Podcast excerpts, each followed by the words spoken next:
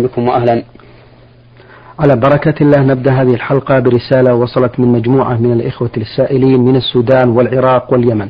يقول السؤال هناك من يصوم رمضان برؤية الهلال في المملكة العربية السعودية ومنهم من يصوم تبعا للدولة التي يسكن فيها. مما يسبب بعض الاختلافات في تحديد دخول رمضان فكيف يكون التصرف؟ جزاكم الله عنا وعن المسلمين خير الجزاء. الحمد لله رب العالمين وأصلي وأسلم على نبينا محمد وعلى آله وأصحابه أجمعين. هذه المسألة أعني مسألة الهلال مختلف فيها بين أهل العلم فمنهم من يرى أنه إذا ثبت بل إذا ثبتت رؤية الهلال في مكان على وجه شرعي فإنه يلزم جميع المسلمين الصوم إن كان هلال رمضان والفطر إن كان هلال شوال. وهذا هو المشهور من مذهب الإمام أحمد. وعلى هذا فإذا رؤي في المملكة العربية السعودية مثلا وجب على جميع المسلمين في كل الأقطار أن يعملوا بهذه الرؤية. صوما في رمضان وفطرا في شوال. وهذا هو المشهور من مذهب الإمام أحمد رحمه الله. واستدلوا لذلك بعموم قوله تعالى فمن شهد منكم الشهر فليصمه. وعموم قول الرسول صلى الله عليه وسلم إذا رأيتموه فصوموا وإذا رأيتموه فأفطروا. قالوا والخطاب للمسلمين فيشمل جميع المسلمين في جميع أقطار الأرض. ومن العلماء من يقول إنه لا يجب الصوم في هلال رمضان ولا الفطر في شوال إلا لمن رأى الهلال أو كان موافقا لمن رآه في مطالع الهلال. لأن مطالع الهلال تختلف باتفاق أهل المعرفة في ذلك. فإذا اختلفت وجب أن يحكم لكل بلد برؤيته. والبلاد الأخرى إن وافقته في مطالع الهلال فهي تبع له وإلا فلا. وهذا القول اختيار الشيخ الإسلام ابن تيمية رحمه الله. واستدل لهذا القول بقوله تعالى فمن شهد منكم الشهر فليصم وبقول النبي صلى الله عليه وسلم إذا رأيتموه فصوموا وإذا رأيتموه فأفطروا أي بنفس الدليل الذي استدل به من يرى عموم وجوب الصوم على كل أحد إذا ثبتت رؤيته في مكان من بلاد المسلمين. لكن الاستدلال يختلف. وجه الاستدلال عند شيخ الإسلام ابن تيمية في هذه الآية والحديث أن الحكم علق بالشاهد والرائي وهذا يقتضي أن من لم يشهد ولم يرى لم يلزمه حكم الهلال. وعليه فإذا اختلفت المطالع فإن البلاد المخالف لبلاد الرؤية لا يكون قد شهد قد شهد فيه الهلال ولا رؤي. وحينئذ لا تثبت أحكام الهلال في حقهم. وهذا لا شك. وجه قوي في الاستدلال وأقوى من الأول. ويؤيده النظر والقياس. فإنه إذا كان الشارع قد علق الإمساك للصائم بطلوع الفجر والفطر بغروب الشمس. فقال تعالى فكلوا واشربوا فالآن باشروهن. فقال تعالى فالآن باشروهن وابتغوا ما كتب الله لكم وكلوا واشربوا حتى يتبين لكم الخيط الأبيض من الخيط الأسود من الفجر ثم أتموا الصيام إلى الليل. فالشارع يتعلق الحكم بتبين طلوع الفجر إمساكا وبالليل إفطارا. والنبي عليه الصلاة والسلام قال كلوا واشربوا حتى تسمعوا أذان ابن أم مكتوم فإنه لا يؤذن حتى يطلع الفجر. وقال إذا أقبل الليل من ها هنا وأشار إلى المشرق وأدبر النهار من ها هنا وأشار إلى المغرب وغربت الشمس فقد أفطر الصائم. ومعلوم بإجماع المسلمين أن هذا الحكم ليس عاما لجميع البلدان بل هو خاص في كل بلد يثبت فيه هذا الأمر. ولهذا تجد الناس في الشرق يمسكون قبل الناس في الغرب ويفطرون قبلهم. حسب تبين الفجر وغروب الشمس. فإذا كان التوقيت اليومي متعلقا في كل بلد بحسبه فكذلك التوقيت الشهري يتعلق في كل بلد بحسبه. وبهذا يتبين أن القول الذي اختاره شيخ الإسلام ابن تيمية رحمه الله هو القول الراجح أثرا ونظرا. هناك قول ثالث أن الناس يتبعون إمامهم. فإذا قرر الإمام وهو ذو السلطة العليا في البلد دخول الهلال وكان ذلك بمقتضى الأدلة الشرعية وجب العمل بمقتضى هذا الهلال. صوما في رمضان وإفطارا في شوال. وإذا لم يقرر ذلك فإنه لا صوم ولا فطر.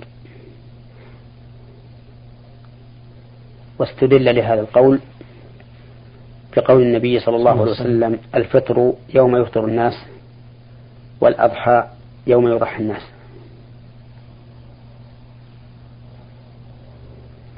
وهذا هو الذي عليه العمل في وقتنا الحاضر. وعلى هذا فنقول للسائل الأولى أن لا تخالف الناس بل بعبارة أصح الأولى أن لا تظهر مخالفة الناس.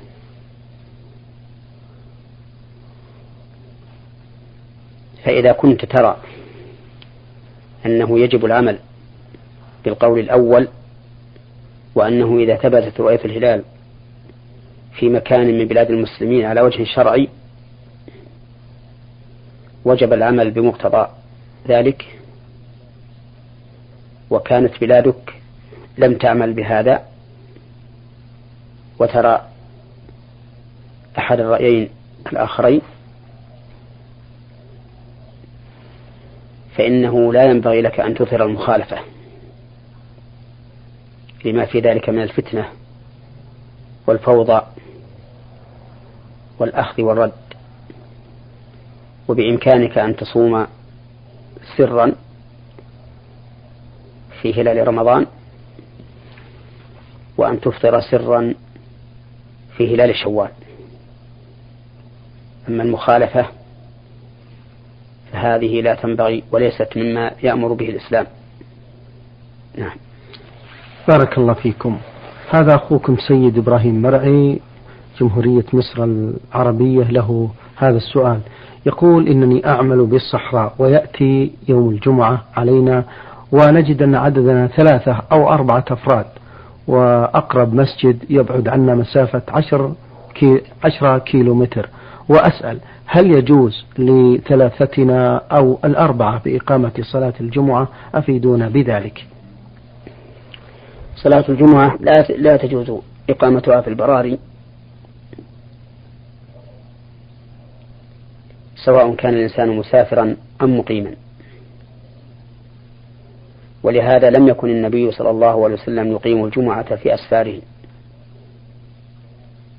وذكر أهل العلم أن البوادي التي حول التي كانت في عهد الرسول عليه الصلاة والسلام لا تقام فيها الجمعة. وإنما تقام الجمعة في القرى والأمصار.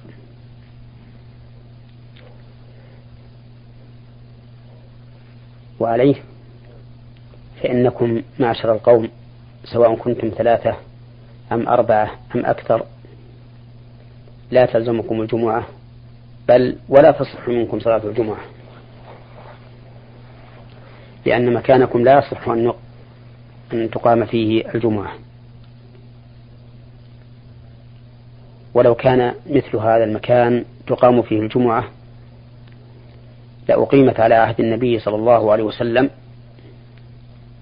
لأنه إذا كان هذا المكان مقام مكانا للجمعة صارت إقامة الجمعة فيه من شريعة الله. وإذا كانت من شريعة الله فلا بد أن تكون قائمة في عهد الرسول صلى الله عليه وسلم ثم تنقل إلى الأمة لأن الله تعالى تكفل بحفظ دينه. ولما لم تكن قائمة في عهد الرسول عليه الصلاة والسلام علم أنها ليست من دين الله ولا من شريعة الله.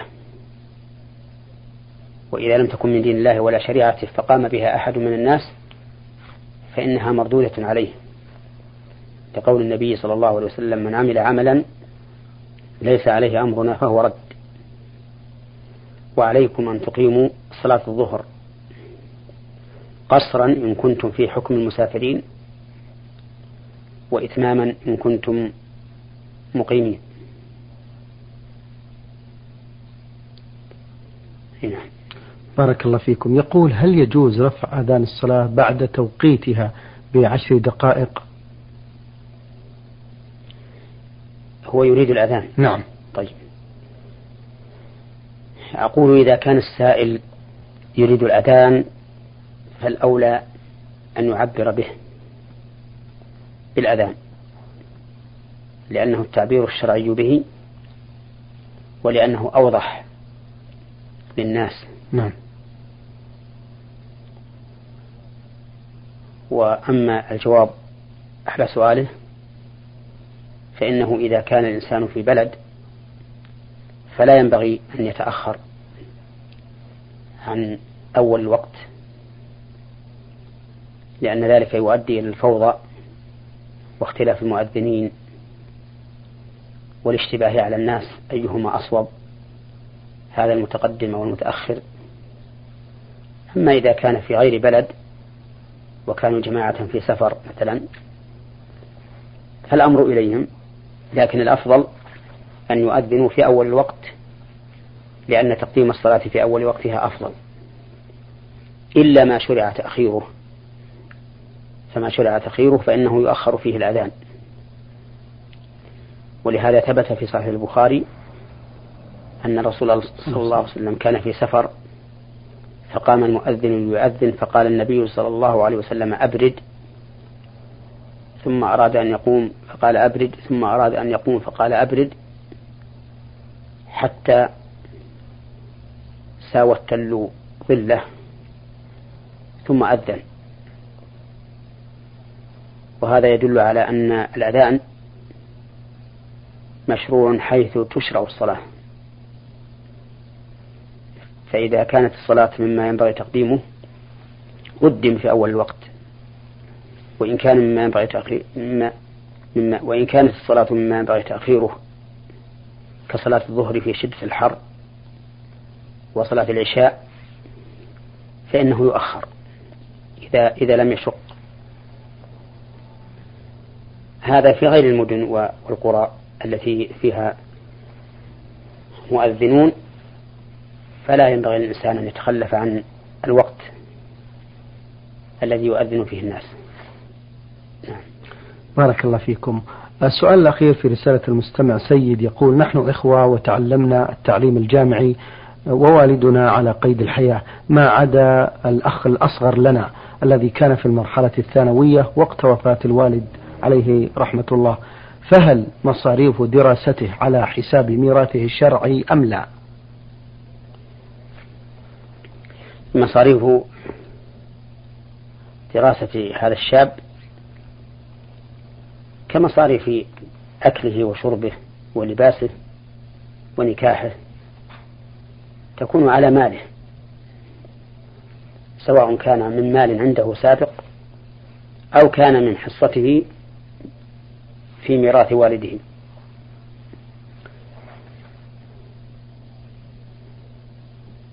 أما لو فرض أنه ليس عنده شيء وأن والده لم يخلف شيئا فإن مصاريفه تكون على من تلزمه نفقته من أقاربه. نعم. أه سؤال يشكل على كثير من الإخوة المستمعين الكرام. السؤال هو فضيلة الشيخ عن دعاء الختمة في آخر ليلة من رمضان. هل هو وارد عن الرسول الكريم أو عن السلف الصالح رضوان الله عليهم؟ الختمة التي يدعى بها في آخر رمضان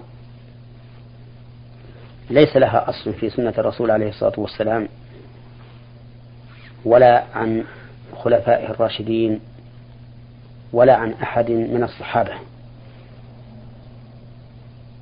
فلا أعلم إلى ساعة هذه أن أنه ورد عنهم أنهم كانوا يدعون مثل هذا الدعاء في الصلاة. نعم ورد عن أنس بن مالك رضي الله عنه أنه كان إذا ختم القرآن جمع أهله فدعا. وهذا في غير الصلاة.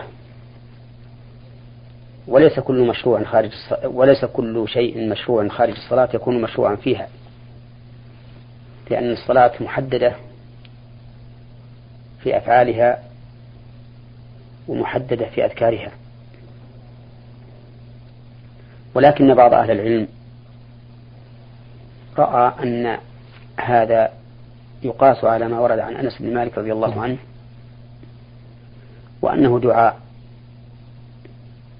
وخير. والصلاة محل دعاء وخير.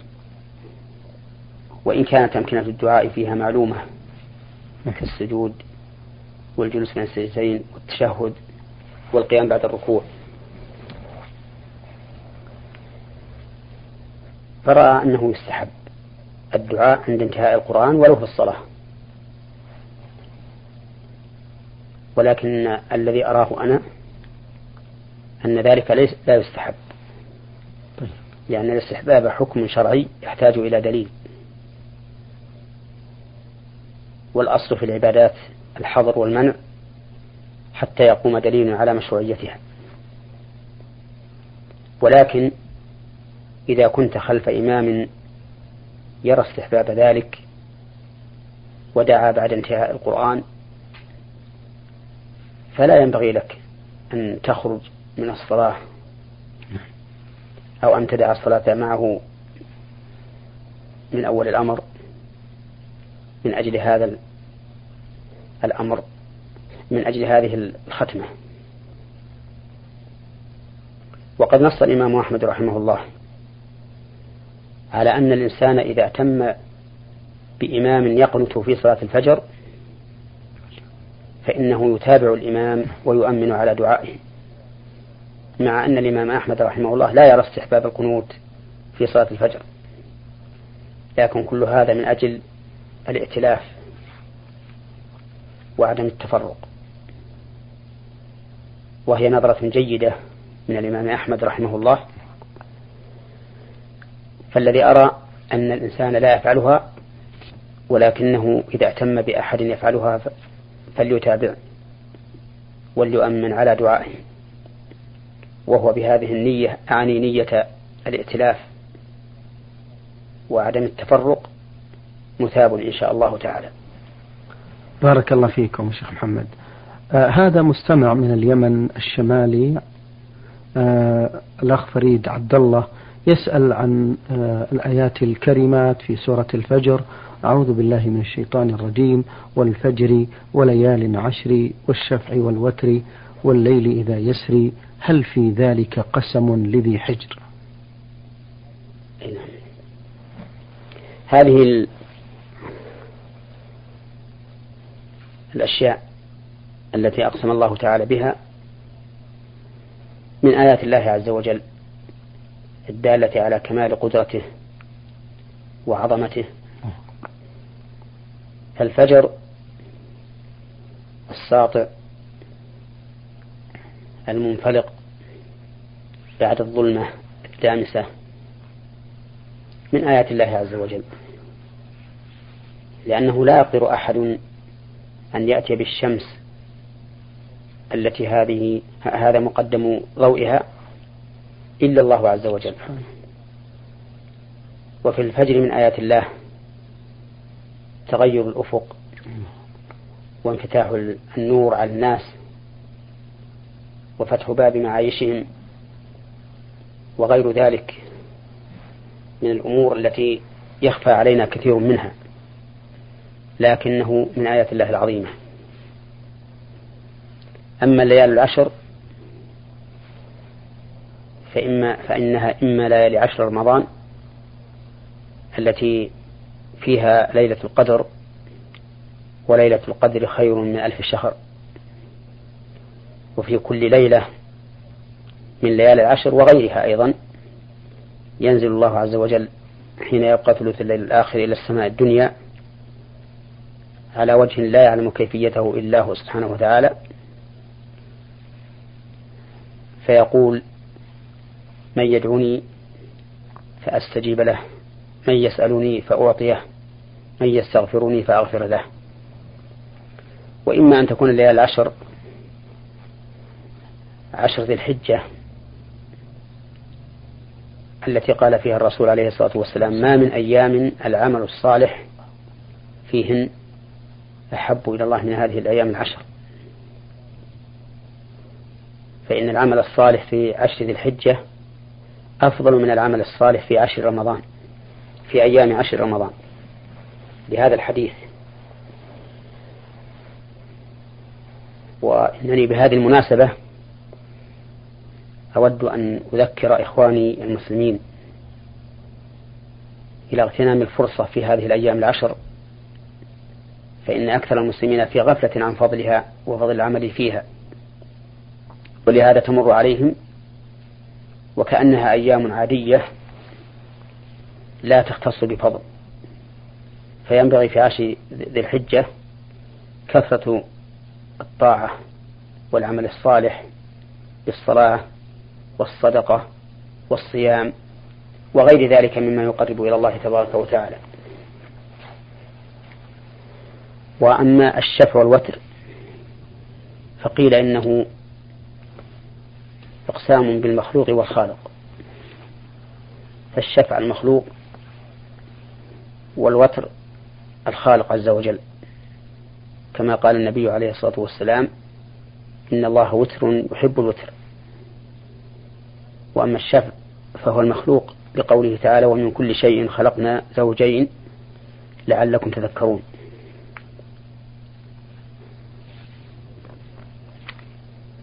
وأما قوله والليل إذا يسري فهو إقسام بالليل عند سريانه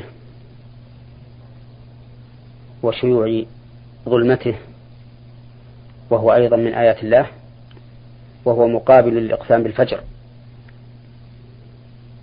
فإن الليل ظلمة يسكن فيه الناس. ويستجدون نشاطهم بالنوم الذي جعله الله تعالى سباتا. يقطع التعب السابق ويجدد القوة للعمل اللاحق.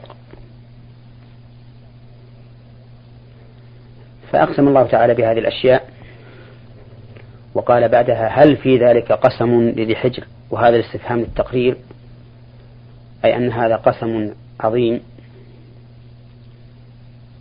يعلم يعرفه كل ذي حجر. والحجر هنا بمعنى العقل. فكل عاقل يتدبر ما في هذه الأشياء التي أقسم الله بها. يتبين له عظمة هذا القسم هذا القسم. وأما المقسم عليه